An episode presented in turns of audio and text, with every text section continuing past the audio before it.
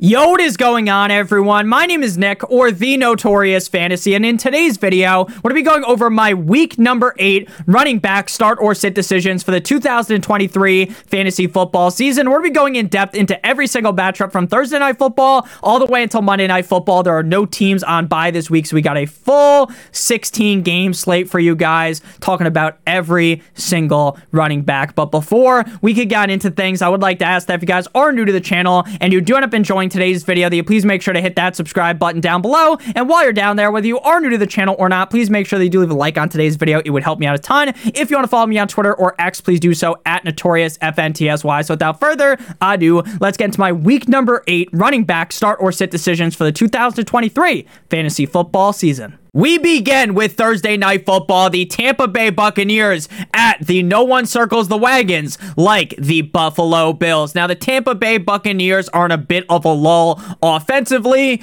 and the Buffalo Bills just look atrocious both offensively and defensively. They just lost to the Patriots. They probably should have lost to the Giants, and they also lost to the Jaguars. So that's three fat L's in a row for the Buffalo Bills.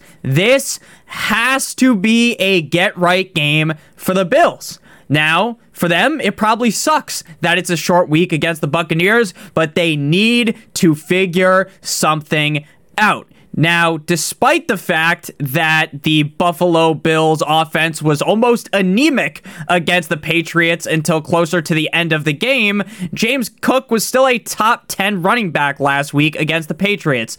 I am pretty worried about the Bills offense and their team as a whole. But even with that said, if the Bills shit the bed here against the Buccaneers, I still think Cook will be start worthy enough. I think he'll have a good enough game, and he still provides a significant amount of upside because, like I said, the Patriots were dogging the Bills pretty much all game long, and James Cook was still able to have a feast. So, up against a Buccaneers defense that's pretty so so, I definitely think James Cook should still be able to have a solid game with very high upside. For Rachaad White, I say this week in and week out. It's that against bad defenses, Rachaad White is going to flourish, but against good defenses, he's going to be struggling. Last week, he finishes top 14 against a pretty AF Falcons defense. The Bills' defense is certainly bad against the run. They are very banged up, so I expect Rachaad White to have yet another solid game. Probably won't finish inside the top 12, but I think he's a pretty safe bet to be a top 18 running back. Ke'Shawn Vaughn, the other running backs for the Bucks, they just see so few touches weekly that none of them are even in my consideration to start. Latavius Murray is a guy that if you are in an uber deep league, you can definitely consider starting Latavius Murray, especially without Damien Harris. Any given game, we could see Latavius Murray hop into the end zone, but with how few touches he will see, it is definitely hard to rely on him when there are zero teams on bye this week, right? If we are in a bye Mageddon like last week, sure, you can talk yourself into Latavius Murray, but this week with zero teams on bye, I think Latavius Latavius Murray is a clear sit. Now we move to the Sunday slate, beginning with the Los Angeles Rams at the Dallas Cowboys. Now, the Dallas Cowboys are coming off of a bye. Prior to the bye, Tony Pollard played just about all right up against the LA Chargers. He finished as a top 12 back, but didn't carry the rock very well. And the reason why he did finish inside the top 12 was because of that long reception that he made, where it looked like he was going to score a touchdown, where it feels like Tony Pollard a year ago would have scored that touchdown, but he kind of lost his juice as he was getting closer and closer to the end zone. Like he completely ran out of fucking gas. The shit hit E, and E doesn't stand for extra fuel. So Tony Pollard still had a good game, though. I'm not apologizing for him being a top 12 backer. I'm not trying to shit on him for it, but the, this Cowboys offense to me is still somewhat of a concern. But at the end of the day, I am still very confident in Tony Pollard week in and week out. And I expect coming out of the bye, the Cowboys to look good against this Rams defense. Rico Dowdle is the backup for Pollard. We really only see him if Tony Pollard is straight up exhausted or if the game's out of hand and they're just shellacking a team. Then we see Rico Dowdle. For the Rams, Darrell Henderson Henderson is a start. I feel pretty confident in Henderson this week. Now, the matchup, of course, on paper isn't a wet dream. This isn't the most ideal matchup, but Henderson ran incredibly hard last week against the Steelers and found his way into the end zone. Unless Kyren Williams is back, which he's not going to be. So until further notice, when Kyren Williams and Ronnie Rivers show back up, this is going to be a one two punch of Henderson and Rolls Royce Freeman. Remember, guys, Henderson was signed off the fucking street last week.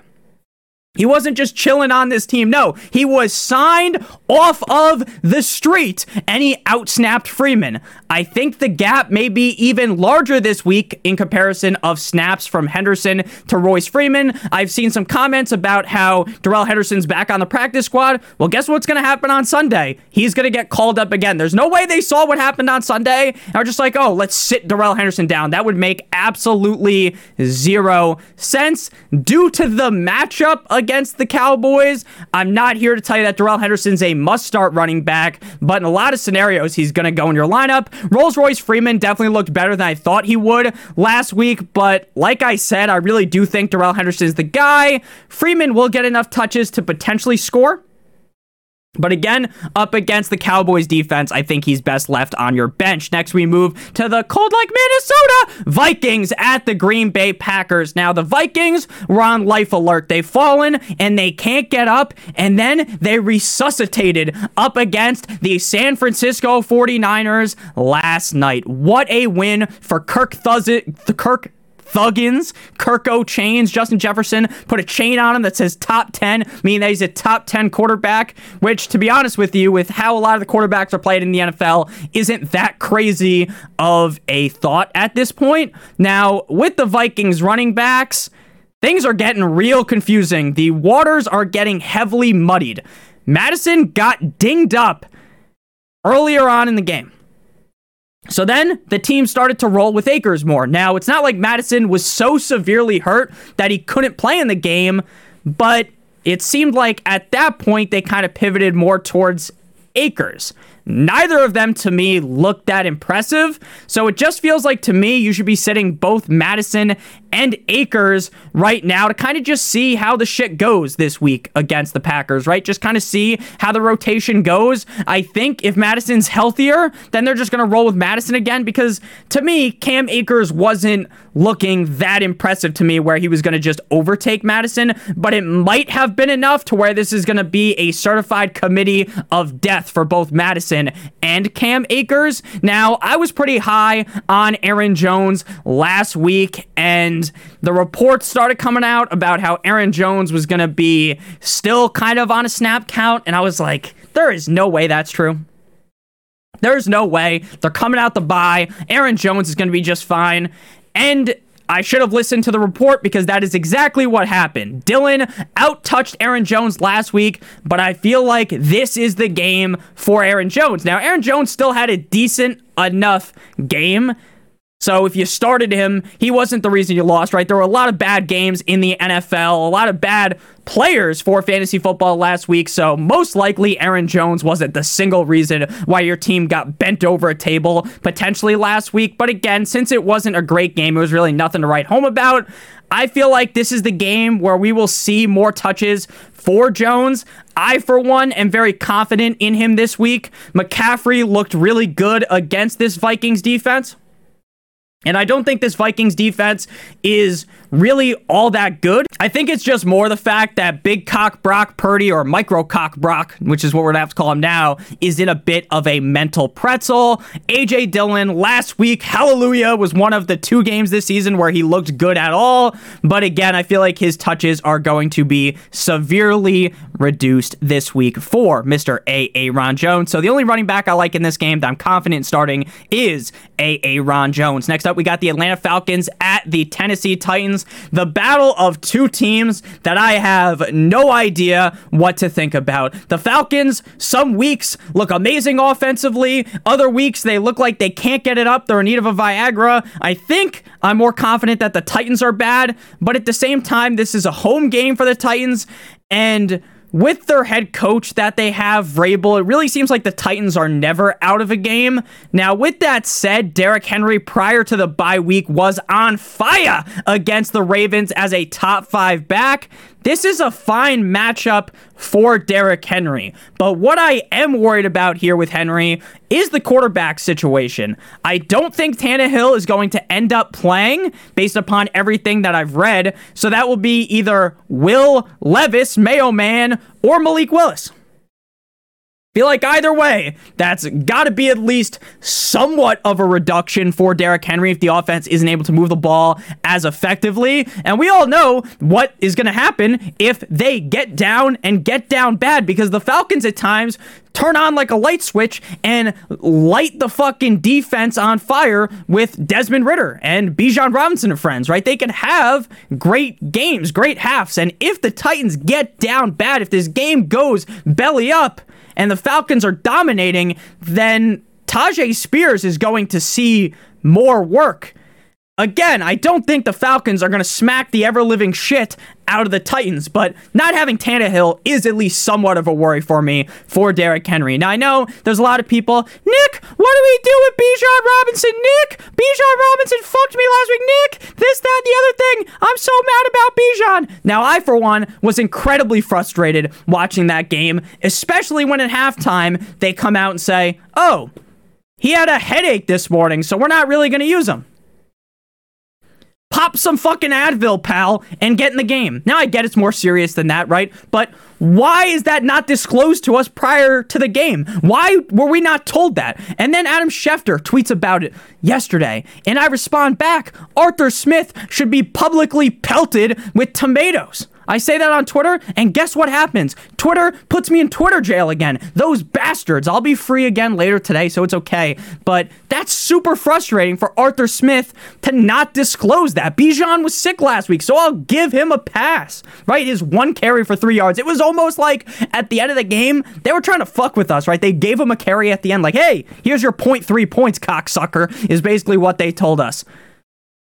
But to me, this Titans defense is a little scary against the run, so I don't think Bijan's really going to have that prolific of a game this week. But, and this is a big but, shout out Mia Malkova, I don't think you can just count Bijan out in any game, assuming he gets the touches. Allgeier saw all of the touches last week, but that was because Bijan was sick. So I think that shouldn't be the case this week. So I'm fine benching Allgeier. And again, especially because the Titans run D is solid. So I'm starting Derrick Henry. I'm a little bit nervous about him. I'm starting Bijan. I also feel a bit, bit nervous about Bijan. And hopefully, if Bijan is still sick next week, or this week, against the Titans. They tell us before the game so we don't get befuddled into starting him. Next up, we got the New Orleans Saints at the Indianapolis Colts. Now, just like Chris Olave was caught speeding, reckless driving last night, you need to speed your way to the like button. Hit that like button if you've enjoyed, and hit that subscribe button if you're new. It helps me out a ton. So, Saints versus Colts. I am sick of Derek Carr. Now, there are a lot of quarterbacks in the NFL that did not look great last week. So it's not just Derek Carr, right? He's not the only fella that is going to get kind of dunked on by me. But let's call a spade a spade here. Derek Henry, not Derek Henry, Derek Carr has not looked great this season. Even with that said, though, Alvin Kamara, this man, he, he's a start straight up dominant like Barry Sanders at Oklahoma State back in 88, baby. Four straight top 10 games. And even with the Saints offense being pretty limp dick, Kamara is a must start player. Any given week, this poor bastard could get 10 targets in a game. He's that good. And I was someone that was off of the Kamara train. I thought Kamara looked kind of washed last year. I worried about coming off the suspension, they're going to use Kendre Miller more, Jamaal Williams, and Jamaal Williams has been irrelevant. With Kamara back in town, Williams is pushed down not just into being a sit, he's straight up irrelevant. You shouldn't even have him on your roster when Kamara's healthy.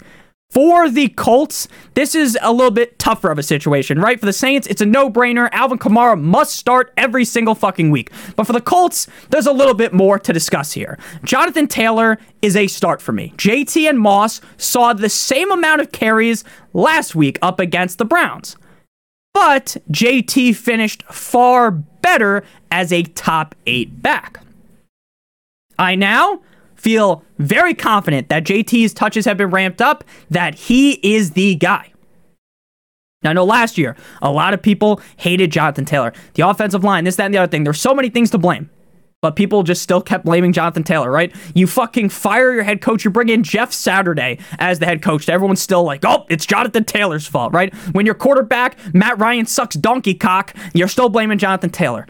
Look, I know Zach Moss isn't going to get phased out completely, Thanos snapped out of existence by the Indianapolis Colts offense because Moss still looks good.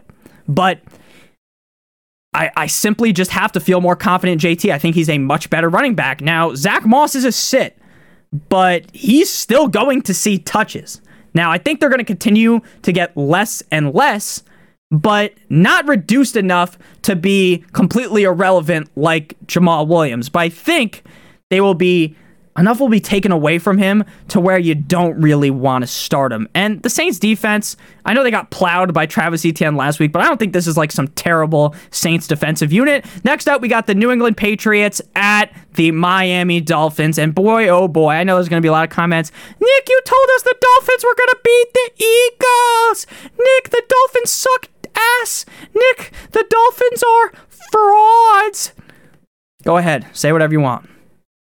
It is what it is. The Dolphins lost. They have to go to a hostile environment in Philly. The refs absolutely bent us over a table. Tua played okay. We lose. It is what it is, right? I- am fine when we lose to great teams, right? When you lose to shitty teams like the Bills, it's frustrating. But against the Eagles, it is what it is. And again, I don't think the Bills are shit, but the Bills are uh, they're they're more likely to be fraud in my opinion than the Dolphins. But this has to be a Dolphins bounce back game. You don't get smacked like that and then go home against a division rival, a team that Tua Tagovailoa is 5 0 against and lose. You just can't. I get the offensive line is battered. Connor Williams, Armstead, win, all most likely out. It's going to be hard. And I know Nick Mostert shit the bed last week. But I'm not an excuse guy. I'm not going to give out every excuse in the book. If I was to give out excuse again, it'd be the O line was hurt. The Eagles' defense is good against the run. I am not going to quit on Raheem Mostert after one bad game. This motherfucker is the running back two on the season. Zero need to panic, in my opinion, against the Patriots. Now, for Jeff Wilson, he saw one whole touch against the Eagles. I expect that to be increased. I definitely do. But if they want to use Ahmed and Jeff Wilson as like the RB2 on the team interchangeably, that could easily leave Jeff Wilson as the odd man out. Now, I don't think you should start him but there's still a chance, right? Like it wouldn't be crazy if like we get to the end of the game and it's like, oh, Jeff Wilson has 20 points, right? W- would anyone be surprised about that? No, but I still wouldn't be confident enough starting him based upon what we saw against the Eagles. For the Patriots, the Dolphins' run defense looked good last week, but with Stevenson seeing six targets in back-to-back weeks, being more involved in the pass catching game he's been doing solid work. Now, I still feel a little bit wheezy, a little, little queasy about it, a little wheezy, like I'm little Wayne throwing Stevenson into my lineup. Tucci, but at this point, I feel like he's start worthy. Again, it might feel gross. My stomach turns when I think about starting Stevenson. I assume the Patriots offense simmers down, cools off a little, but I gotta give them some credit. They look good against the Bills. Mike Gesicki hit the griddy. My boy hit the hit the skedaddle or skedaddle, whatever the fuck they were calling it last year. So shout out to my boy Gesicki beating the Patriots, or not beating the Patriots, beating the Bills. Shout out to him. I got to give them at least some credit. Again, I'm still worried about Stevenson, but I would definitely start him. Ezekiel Elliott has scored two weeks in a row. Seems like he's a lock to get eight plus touches. It seems like some drives, Rhamondre is just nowhere to be found. He's doing his best John Cena impression because you can't see him, and then Zeke's out there. I don't know what Bill Belichick and friends are cooking in New England. But my best guess is that he can't keep up scoring a touchdown every week, and that will make him fade out of being a guy that you'd actually want to be starting in your lineup. Next up, we move to the New York Jumbo Jets at the New York football giants. But before we break down this game at the running back position, as well as the rest of the week eight games, I would like to give you guys a quick word from our friends and our sponsor over at Underdog Fantasy. Underdog Fantasy has a great offer for you guys today that we're going to be talking about in just a couple of seconds. And Underdog is the best place to play NFL Pick'em in the whole entire universe. And we're going to be talking about that offer that I mentioned very, very soon. So, first, I'm going to explain how the Underdog Pick'em game works. You have to pick at least one player from two different teams. You could do all Thursday night football, you do Thursday and Sunday night football, Thursday and Monday night football, just Sunday, just Thursday. But you got to remember that you need to have at least one player on each team, and you can even do NFL and NBA together. So we are going to mix Thursday night football with some of the Sunday games. We're going to go with James Cook higher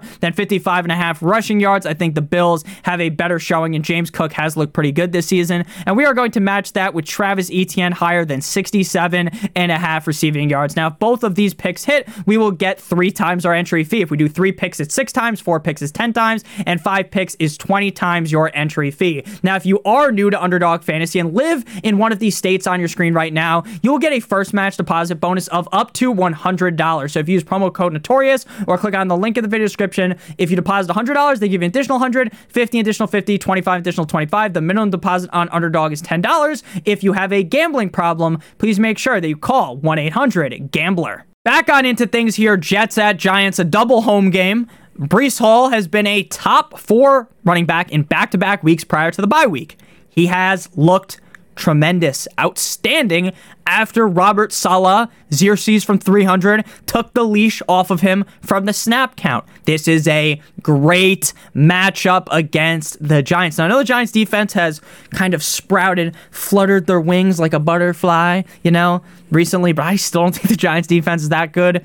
Coming out the bye, I expect Breece Hall to smack him in the mouth like his name was Will Smith. For the other Jets, Dalvin Cook appears to be on the trade block. Paid him $8.5 million, but see you later, pal. So Michael Carter's listed as the backup. Now, that doesn't actually mean much for Carter because now Breece Hall is kind of off of that workload reduction, but I think it's more important to mention Michael Carter than Dalvin Cook. For the Giants, with Saquon Barkley back, he's a start obviously, and that means Breida, you should never even remotely consider him when Barkley's playing. Barkley was a top 10 running back last week. He got hurt in the game, and from how they were talking about the injury, the commentators, you would have thought that Saquon Barkley just took a bullet to the chest or his arm or something. You would have thought his arm shattered in half. Irreplaceable, like his whole fucking arm fell off, right? And they had to go reattach it like he was uh, Mr. Potato Head or something. But then Barkley just magically came back seconds later and he looked great. This is not the best matchup. I'm not here to tell you that, right? The the Jets coming off the bye, they, they smacked up the, the Eagles. So I don't think this is a great spot for Barkley. It's far from it. But are you ever really going to sit Barkley?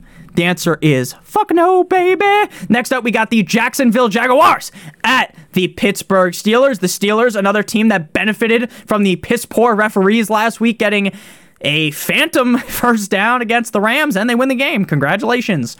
Matt Okanida was celebrating, going bananas in the box. But uh, it is what it is. I also go banana in the box. that was funny, wasn't it, Nick? Hilarious. Um, but back on into what's actually important here. Travis Etienne has been a top five running back in three straight weeks, man. I was so wrong about Etienne. I thought they draft Bigsby because Bigsby is great at catching. He's great on the goal line. And Etienne struggled with catching last year, struggled on the goal line. But with Etienne going balls deep into the defense every single week without even the common courtesy to spit on it or use any lube, he's raw dogging these bastards. And he looks so good. You can't start Bigsby. He only got two touches last week. He, he might get zero touches this week. That's how good ETN has looked. ETN, like I said, top five running back in three straight games. At this point, with the Jags on fire and ETN looking so sharp, I'm going to rank him in the S tier at the running back position this week, even against the Steelers defense. I don't know what to think about the Steelers defense. TJ Watt is an absolute animal, a bat out of hell. You just randomly see him, and the quarterback is sent to Azkaban because he gets rocked by him so hard. But besides him, I mean, the defense hasn't been that explosive this year. And again, ETN has been so good that even if I was to believe the Steelers defense is pretty good, which I do, you just there's no argument to be made against ETN. Like again, I, I shit on him kind of in the offseason. Now I didn't shit on him enough to be like you can't draft ETN. I wasn't as infatuated with the idea of ETN, but he's been good. And again, I'm fine accepting when I'm wrong. Right? There'll be people in the comment section that'll come after me. Nick, you fucking idiot! You told me to start this guy. It's like okay, I was wrong. You know, I'm going to be wrong. It's impossible to be right 100% of the time unless you are a woman in an argument. That was also funny. Najee Harris, you would have to actually send me to Guantanamo Bay and waterboard my ass to get me to start Najee Harris. But I'll give him some credit. He looked good last week. Even with that said, I, I don't trust him. I don't trust him. But uh, he is start worthy. He, he did look good last week. I'll give him his credit. I'll give him his flowers. He looked good. I don't trust him, but he looked good. Uh, Jaylen Warren. Warren scored just like Najee did last week. But even coming out the bye, I'm like, okay, coming out the bye. Realistically, it's time to give Jaylen Warren the touches. Realistically, it's time to stop dealing with this Najee Harris bastard and start giving more touches to Jaylen Warren. But Matt Canada did the opposite of that. Recently, he was like, oh, before the bye, ooh, look, Warren and Najee, they're kind of seeing equal work. And then coming out the bye, it, it was like fucking Najee walked into like one of those old Western bars where like the doors start swinging back and forth. He walked in like that, ran through the wall like the goddamn Kool Aid man. Oh yeah. And I said that was more like fucking Hulk Hogan. Oh yeah, brother, you rice-a-roni jabroni. I don't know. That that's also uh, that's uh, that's The Rock. So that was a bad impression, but you get what I mean, right?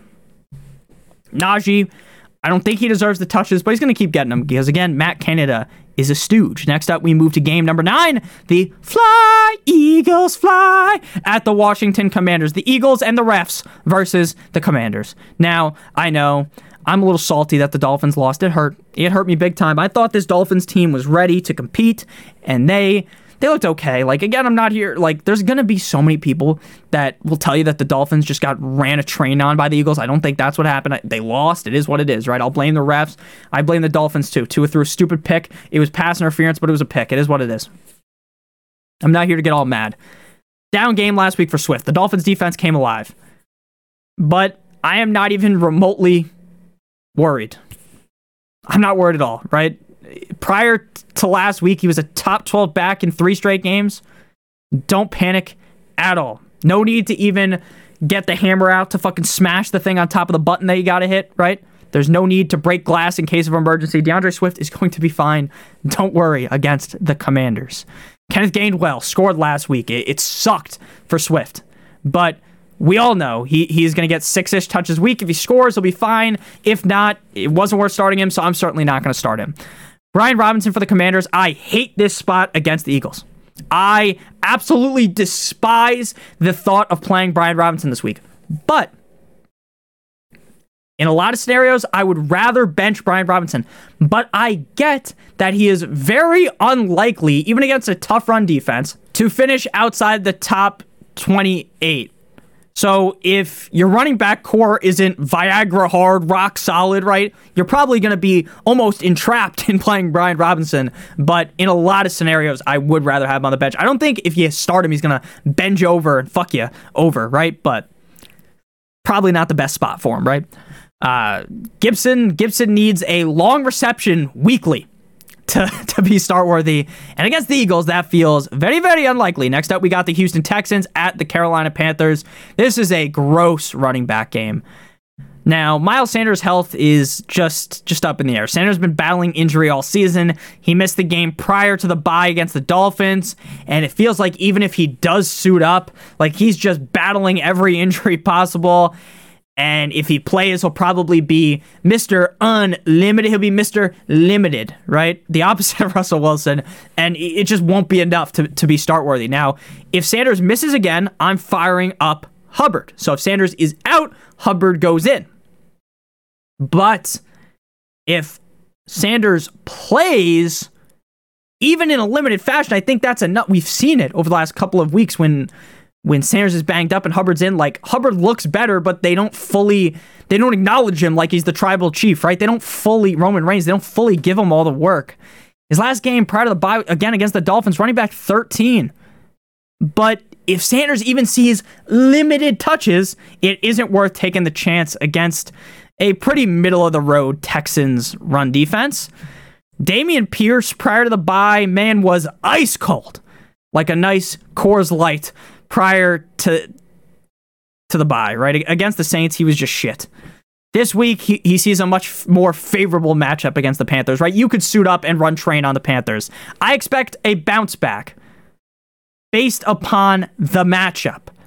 But something I will note is that Damian Pierce really hasn't hit his ceiling this season, and I think it's maybe because I thought his ceiling was higher than it is even when the Texans are kind of rolling and they look good, like Pierce's ceiling appears to be somewhere from running back 14 to 16 and not tw- top 12 like I thought all offseason. Now, if he finishes running back 14, you're just happy that you started him. So again, I'm not trying to shit on Dameon Pierce, but he hasn't lived up to my expectations, but this could be the game where he goes ballistic. But again, Still a little bit nervous about Pierce. Devin Singletary didn't look half bad last time out against the Saints, but at the end of the day, I still think Pierce is the guy, so I'm not starting Singletary. Next up, we got the Cleveland Browns at the Seattle Seahawks. The Cleveland Browns come off of a ref victory against the Colts, and the Seahawks coming off a W against the Cardinals, but that was that was definitely a, a, game where if you run that back, like the, the Seahawks should have probably ran up the score when in reality it was kind of not a close game.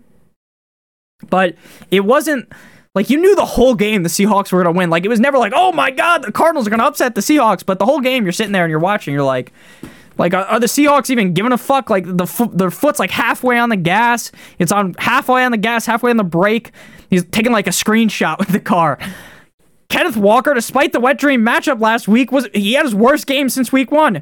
Now I, am not to shit on him, right? Because he's a top 20 back, so, so you can't be mad. But when you're expecting greatness, when you're expecting prime LaDainian Tomlinson, and you get the Kenneth Walker that showed up on Sunday, you're not happy. Now he rushed for over 100 yards, it just couldn't find the end zone. Like they, they gave it to him on the goal line, nope. Give it on the goal line, nope. Like he was getting stuffed like a fucking whore in the game. So I don't really, I don't, I'm not panicking, but it did suck. I was someone who played a lot of Kenneth Walker in DFS and on underdogs. so that sucked. But it is what it is. I expect a pretty average game against the Browns defense, but we saw JT get loose, foot loose last week. So I, I guess anything, anything is possible. Uh, for Zach Charbonnet, he didn't play last week with the hammy. If he misses again, it's going to be wiki wiki DeeJay Dallas, who would also be a sit. For the Browns, it would appear that Jerome Ford suffered an ankle injury. It doesn't appear it actually, it, he did, right? Uh, my eyes, they weren't lying. He he suffered an ankle injury. From what I have read as a gentleman and a scholar, it says that he's likely going to be out a, a, game or two, right? Nothing to full on panic about, but obviously it sucks. Uh, if somehow he plays, he would be too limited, in my opinion. Like that kind of injury, like you got to miss a week. Maybe he just tries to man up, Jerome Ford F 150 and fucking play, but I don't think he will. Uh, if he misses, then Ayo Pierre, you want to come out here? Er, Pierre Strong will be behind Hunt, but I wouldn't start him. I'm starting Kareem Hunt. Without Ford, Hunt moves to must start category. Back to back top 14 running back games with a decent enough matchup against Seattle. He scored three touchdowns in the last two games. And, you know, with Pierre Strong there, again, Pierre Strong is some pushover. But it's not like they're going to get to the goal line and magically Kareem Hunt's out and Pierre Strong scores like four touchdowns in this game, right? Like Kareem Hunt's going to get that workload. So start Kareem Hunt. Don't worry about what happened last week with Kenneth Walker, even if it was annoying. Because again, that's a game where you run the simulations through and it's like, oh, the Seahawks, you know, they're going to have. Who knows about Geno because Geno's been kind of hit or miss. I like Geno last week, but like Walker's at least he's going to be explosive, Oppenheimer style. He, he, he just wasn't. Next up, we move to a electrifying matchup, a rematch from Thursday Night Football a few weeks ago. We got the Kansas City Taylor Swift Chiefs versus the Denver Broncos in Mile High. Now, Travis Kelce's superpower, Taylor Swift won't be there. Now, if you look at the stats, it's actually crazy. Now, again, I, I think the fact that they show Taylor Swift a million times is annoying, but this stat was pretty cool. They showed it on the screen. Kelce is amazing when when when Swift is there. Like maybe if he gets over 100 yards, Swift tops him off or something. That's got to be it because or lets her, him stick it in her ass or something. Now, now, if you're a Taylor Swift fan, don't don't take anything that I say to be serious. It's it's a it's a joke. It, I know these videos are, are informative. They help you win in fantasy football, but they're also meant to be funny, right? I try to be funny in these videos. I chuck some jokes out there. That's a joke. Okay, the Swift fans are crazy. That's a joke. Okay, that's a joke. Don't worry about it. But like I said, dude, when Kelce or when Sw- Taylor Swift's there, Tay Tay Swizzle, Kelce Kelce looks amazing, and when she's not there, he still looks great. But uh, just way better when she's there. The stats tell you that. So with that said, that has nothing to do with Pacheco. Pacheco's a start. Start him every single fucking week. He started off the season slow, but th- this guy's on fire. NBA Jam style. Pacheco has had a top 14 running back game in five straight weeks and was pretty effective against the Broncos last time out in week six. Interesting enough, that game against the Broncos was the only game in which he hasn't scored a touchdown in five weeks. Now, I wouldn't read too much into that one, right? But you know, don't read too much of the tea leaves, but I just thought it was an interesting statistic, little tidbit of information for your head top here. It was the running back 14 that game. I, am not scared. If he finishes the running back 14 this week, you're still probably happy. So fire him up with supreme confidence. Jerick McKinnon, Clyde Edwards Helaire, sit him down. It feels like we are getting close to that bombastic, that huge McKinnon game because we haven't seen that since week three, and it feels like, bam, it's going to fly out of nowhere like an RKO from Randy Orton. But you can never really call it. Like when Pacheco's healthy, knock on wood, we don't refer injuries. You can never really be fully confident in starting McKinnon. But again, it's probably going to be coming soon like some premature ejaculation. Clyde Edwards Helaire is in the same boat as McKinnon. One of these games he's going to pop off, but on limited touches, you can never really start him. So Pacheco is a start. McKinnon, CH sits. Javonte Williams.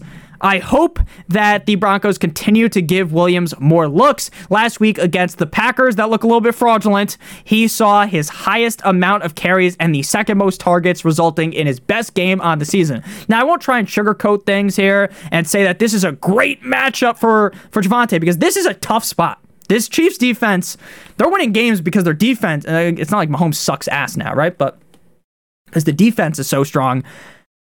I think I would start him, but I'm not clamoring for him eh, to start as like a top 20 option. He could be, but I'm not like screaming to the mountaintops that you got to start him. Jaleel McLaughlin is a sit now with Javonte fully ramped up. It feels like McLaughlin is kind of stuck getting like five, six, maybe seven t- touches on a good day.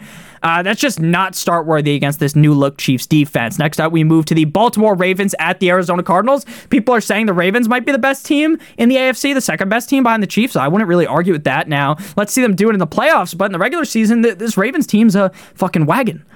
Uh, Gus Edwards. Edwards went nuclear last week against the Lions with over 140 all purpose yards and a touchdown. If this matchup was against a stronger defense, I would tell you to, you know, put the brakes on, flip the e brake on Gus Bus Edwards. But he's going against the Cardinals, so I gotta list him as a start. In like every other matchup, he's a sit. Because we, we can see Gus Edwards, Justice Hill pull the rabbit out the hat every once in a while, right? Pull a good game out their ass. But because of the matchup, I think you have to start him. Justice Hill, the team certainly favored Gus Edwards last week, but it doesn't mean that Hill will fade into irrelevancy. The team will likely still use him, and he's used in a decent enough way to where he could score, but I j- just trust Edwards a lot more. So I'm leaving Justice Hill on the bench. Emari Demercado is a sit. And I know, Nick, you talked about him in the waiver wire ad video. Yeah, he's close to being a start.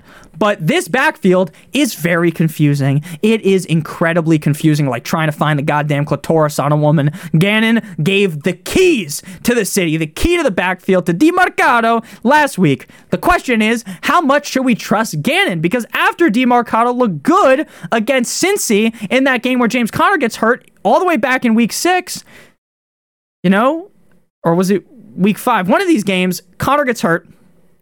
You know what I mean? Conner gets hurt and then Demercado comes in and looks good, right? But then after that game, in week six, so that was week five, then in week six, they go with Ingram. So it's like, what the fuck? Like, we just saw Demercado look good, but now it's Keaontay Ingram time. And Ingram looks okay. Now, again, I talked about last week how I thought that Demercado is a better back, but Ingram's going to get the touches. And then they completely shift from Ingram, who they used in week six, to last week going full on Demercado. I love the upside that he possesses. I talked about it. He has a lot of juice. He's got a lot of fun skills. But with how good the Ravens defense is, I, I don't really want to start him. And also, I'm worried that, like, do we trust what happened last week? I hope I hope so. If you have to start him, if your running back core is really hurt, but this Ravens defense looked super legit, too legit to quit. And again, I just don't trust trust Gannon. Um, Damien Williams, he's the other running back to list because Keaontay Ingram was iced out of work last week.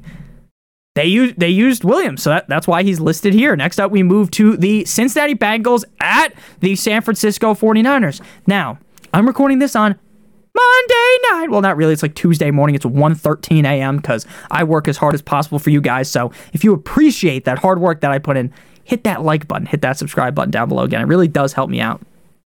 Because by the time this video is done editing, we're like 40 minutes deep right now. It's not actually 40 minutes deep when you guys are watching, but for me, we're 40 minutes and 16 seconds in. If I ever look to the left like this with my eyes, I'm looking at the screen where I'm at. But yeah, it's to be late. It's to be a late night. I'll probably be up to like 3 a.m. So smash that like button like it owes you some money. Bengals at 49ers. The 49ers are in. What I was trying to say before I went off on a tangent is I haven't seen what ESPN's talking about, what First Take, all these companies are talking about. They better be talking about Brock Purdy's insanity run potentially being over. They better be talking about how the 49ers are frauds. Because all I heard is the Dolphins are fraudulent. The 49ers just lost to Kirk fucking Cousins on prime time. Cry me a fucking river. The 49ers are also fraudulent if that's how you want to go by things. Now, I don't think the 49ers are fraudulent. No, I think Brock Purdy will be fine think they're going to be fine. But these TV channels, they try to get all the ratings. So I hope they talk about it because otherwise it's unfair because they just dogged out my Dolphins. But again, that's just my Dolphins fan bias coming through. So McCaffrey, even when he was hurt up against the Minnesota Vikings, this guy literally, he runs like his family is held hostage. And if he doesn't score a touchdown, they're getting kept for another week. What is it now? 16 17 straight games with a touchdown. You could tell me he scored 30 straight touchdowns and I would I would believe it. He is the safest fantasy running back I've ever seen. Just dominant every single week. It's it's really beautiful to see. And people were still super nervous to draft him this year. I, I really don't get it. But uh the other running backs there, Jordan Mason, Elijah Mitchell, Mason, the numbers Mason just wasn't involved at all. CMC is just that guy, pal. And uh, Jordan Mason, Elijah Mitchell, you're not that guy. Trust me. And that's an old joke if anyone gets that one. Joe Mixon for the Bengals. Bengals look pretty. Nick, they beat the Seahawks. To me, they look kind of pedestrian in that game prior to the bye week. I don't think the Bengals are dead by any means, right? They're not dead to make the playoffs, but they don't look elite. But if I'm being honest with you, the only team I would categorize as elite in the NFL is the Eagles, but the the, the uh, Cincinnati Bengals are kind of far away from that. And something I read today was that when you're talking, I don't say um a lot. I, I watch all my videos. I don't really say it a lot, but I read something that says you shouldn't instead of um, you just take a pause. And now it's so I I didn't I shouldn't have uh read that because I said that on purpose. Because now I'm just randomly throwing um into sentences that I normally wouldn't. So you guys are probably fucking pissed off. Like Nick, you've said it like 12 times this video. You dense bastard. Right? Maybe no one noticed until just now. But uh, just said it again. What I was saying was that the 49ers defense is in enough of a slump and they're pretty banged up to play Mixon. But shit doesn't look great for, for Mixon here. Pretty safe bet to be a top 24, but in my opinion, I d- I don't think he's going to finish in the top 12. Trayveon Williams splits touches with like seven gazillion backs on this team. He'd be lucky to see three, tar- uh, three touches. He's a sit. Now we move to, because you waited all day for Sunday night. The Chicago Bears and Tyson Bagent against Justin Herbert, the pervert. Bears at Chargers Sunday Night Football. What a riveting week of primetime games. We've got the Bucks versus the Bills. We've got the Bengals at the Chargers. And to close things out, we're going to talk about it in a minute. The final, the Monday Night Football, the Las Vegas Raiders at the Detroit Lions. What a riveting NFL experience we got this week. But we got no teams on bye, so I can't complain. Bye start again next week. Bears at Chargers. Ekeler shit the bed twice in a row soiled the sheets, lemoned the sheets, but what can you say, man? What can you say? Am I to tell you to sit fucking Austin Ekeler? No. And if there was ever to be a game for him to come back, if it was ever a game for Herbert to not look like dog shit at the end of the game, it would be against the Bears. I know the Bears defense looked great against the Raiders, but that's the Raiders, and I don't know if if Aidan O'Connell just plowed Josh McDaniel's wife or something, but I don't understand why Brian Hoyer was playing. D'Onta Foreman, even if Roschon returns on Sunday, it's going to be Foreman, as far as I'm concerned, as the starter. I made fun of Foreman in the past. He looks slow, this, that, and the other thing. But this motherfucker looked like prime Saquon Barkley against the Raiders in his warpath to score over 30 points with three touchdowns. Now, the Chargers defense isn't the best, but they're not, they're to look better. I, I think he doesn't do that against the Chargers. But to me, he's still a must start running back for me. Like, he's not going to score three touchdowns, but could he get two? Probably. Should get at least one. And Tyson Bagent, Tyson Baguette, Tyson, somebody touching my spaghetti. That's a real old school one. Someone definitely just cringed on that one. But uh, yeah, D'Onta Foreman, I'm starting him. Ekeler, I'm starting him. Joshua Kelley, for some reason, Kelley is only good when Ekeler plays. Man was a top 20 running back against the Chiefs with over 70 yards in a tug. Shout out to Sean Watson. But I highly doubt, even against the Bears, He'll be start worthy this week. Roschon, he's missed last two weeks with a concussion. Sad. Realistically, he should be back this week, but Foreman's just earned that role. Even if I think Johnson looks better than Foreman, pause. I, I think that uh, Johnson's not going to get the nod, and Foreman will. Next up, we move to the final game here the Las Vegas Raiders at the Detroit Lions on Monday Night Football. Cue the Post Malone song. That's what they play prior to Monday Night Football, I'm pretty sure. At least they played it last night. Josh Jacobs down bad last week against the Bears. Just down astronomical in a cupcake matchup. He got butt fucked by the Bears, but I think he's a clear bounce back candidate. The matchup concerns me against the Lions. I know the, the Lions defense sucked last week, Nick, you idiot. I know, but we're assessing things. We can't just say the Lions defense is fraud after one down game. That's fucking stupid. The matchup does concern me, though, enough to not rank him top five. And the fact that Brian Hoyer's probably going to play again, hopefully it's Jimmy G. That's scary. Uh, Jahmyr Gibbs was a top five running back last week against the Ravens in Baltimore. A round of applause. Hallelujah. Leave some claps in the chat. Heavily involved in the receiving game. And if David Montgomery misses again, I like the upside. Now I know there's going to be someone in the comment section. Nick, you actually uh, liked Craig Reynolds a lot last week. Um, whenever you made the rankings for the, the running backs on, on Thursday. Well, guess what? The rankings change. By the time we got to Sunday, I dropped him like it was hot down the rankings. Reynolds was coming into the week banged up, and I knew that I needed to slow my roll, slow the hype train. I didn't talk about him a lot in the Sunday live stream. Talked him down. I was I was not all the way on the, the Gibbs bandwagon, but I was kind of close to it. I, I think Gibbs is the guy for now, at least until David Montgomery returns. And if you want to pay for my rankings, they're seven dollars and fifty cents a month on Patreon. You get all of my rankings as well as any question that you may have. I will guaranteed answer it for you. So, Thank you guys so much for watching. I love you guys all so much. If you ended up enjoying today's video, hit that like button if you're new. Hit that subscribe button actually hit that like button whether you're new or not hit that subscribe button if you are new. Make sure you guys check out the defensive stream video and the waiver wire video. Later today we got the wide receiver start or sit decisions for week number eight. I love you guys all so much. This was a bit of a longer video but i had a great time. So i do love you guys genuinely from deep down the bottom of my heart. We're approaching 30000 subscribers. None of that is done without you. I love you guys all. So have a great one. And as always good boy